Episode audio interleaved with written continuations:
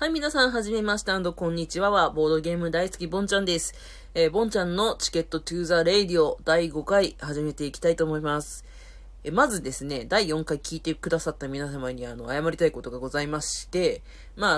第4回、なぜ私が週に1回以上ボドゲをするようになったのか、でそういうふうに志してるのか、っていうことで、週に1回はボドゲカフェバーに行く話ということを話してたと思うんですが、ちょっとね、その時盛り上がって、個人的にね、で、言い足りない、ダメだ、まだまだ言えるぞ、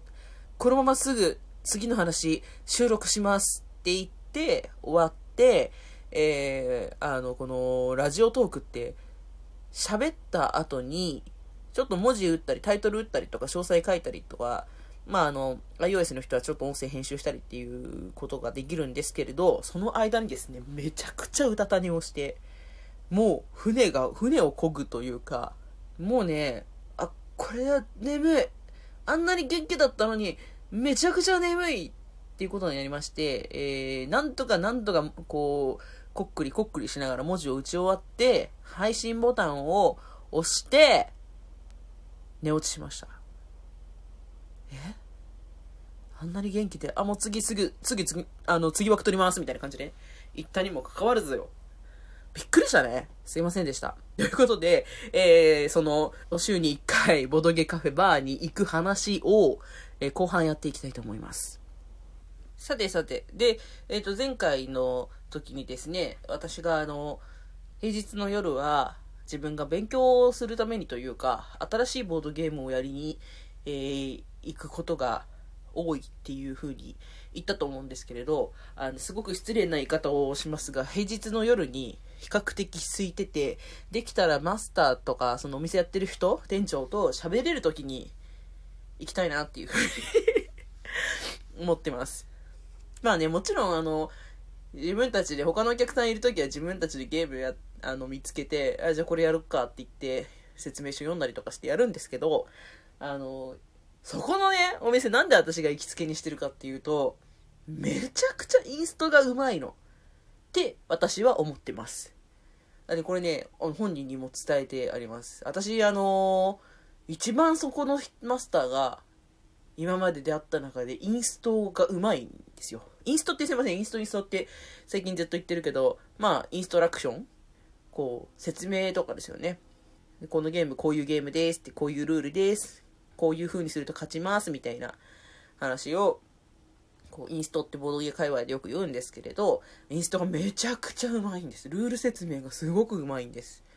で、なんでだろうなと思って。で、私がボードゲーカフェに通ってる理由として、全然ボードゲーをやらない友達たちを集めて、私がボドゲ会を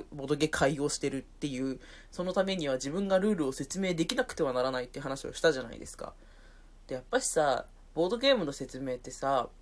ちゃんとやったつもりでも、やべえ、ゲームが終わるとき、どうなったらゲームが終わりかって説明してなかったとか、同点の場合は、お金を持ってる人の方が有利で勝ちますとか、そういうのがちょっと出てきたりするんですけど、そういう、なんか、大筋話してるとついつい忘れちゃうような、説明漏れみたいなのが結構あって、ちょっとね、わかんない、ボドゲを知らない人にもわかりやすくインストをするっていうのはちょっと課題なんですね。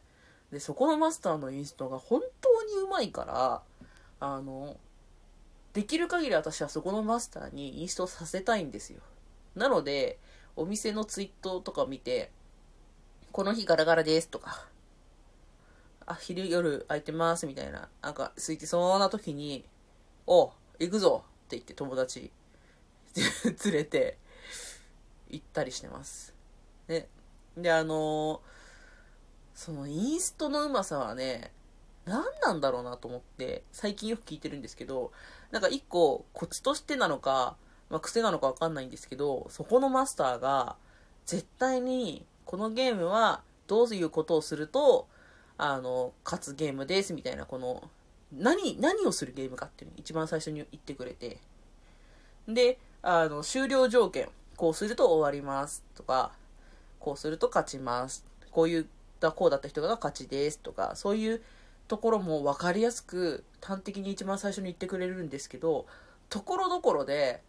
ここまで OK って聞いてくれるんですね。OK って答えるんですけど、それって結構重要だなと思って、ついつい特にボドゲやったことがある回数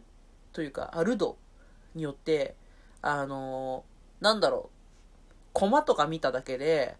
あ、これ7人用ねとか分かったりするじゃないですか。マックス7人ねとかだいたいこういろんなゲームで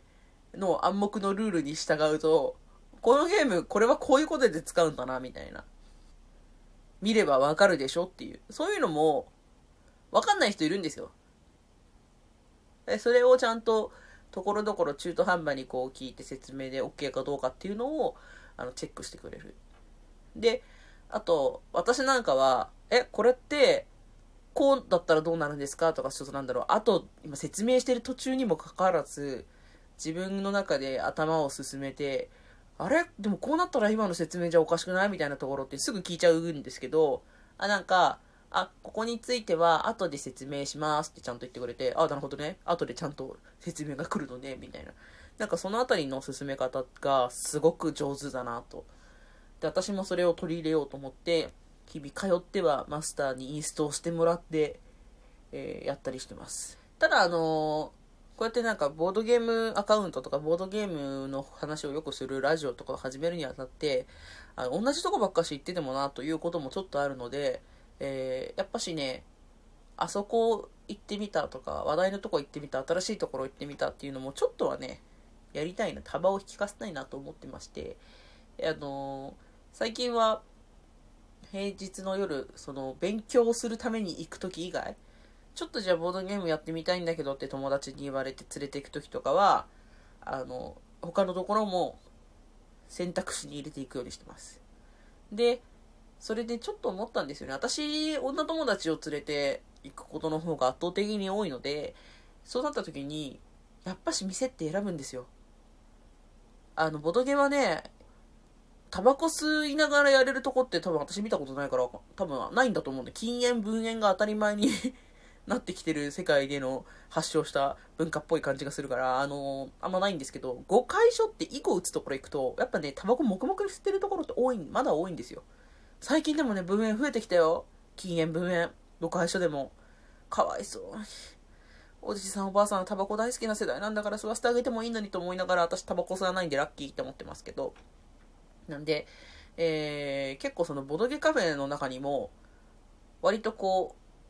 う、というか店の感じがありまして、私がさっきよく行ってるところっていうのは席数自体はカウンター席プラス机が3つって感じのところで、普段あんまり平日そんなに人入ってないって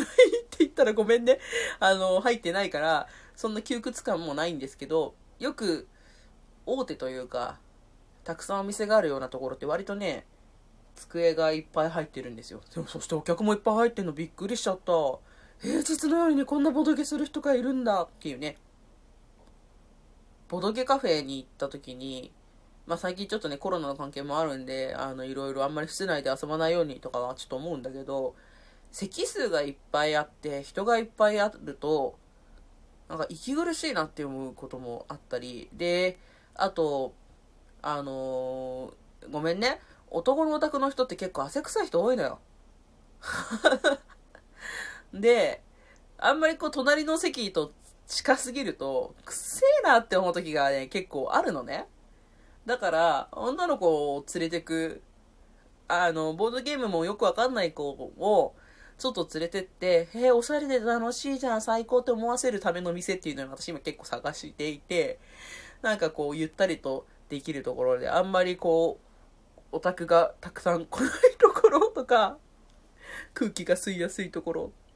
で席が大きめのところとかっていうような感じでね今いろいろ探してます。で、今ねお気に入りの店も3つぐらいあるんですけど、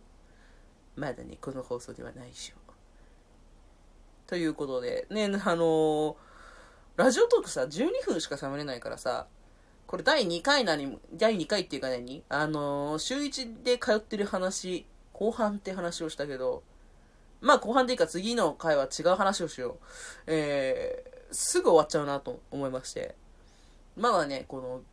放送の最後には私のくだらないモノマネを披露して締めるっていうのはまだ実は2回しか、しかも2回目ひどかったしね、とんがりのまんまだけだったんだけど、それができてないので、今回はちゃんとそれをして締めたいと思います。では、劇場版ドラえもん、のび太と海底祈願城より、バギーちゃんのセリフ。静香さん、泣いているのですか？というわけでですね、ここで、もんちゃんのチケットトゥーザレイディオ第5回を終わらせていきたいと思います。皆さんありがとうございました。では、おやすみなさーい。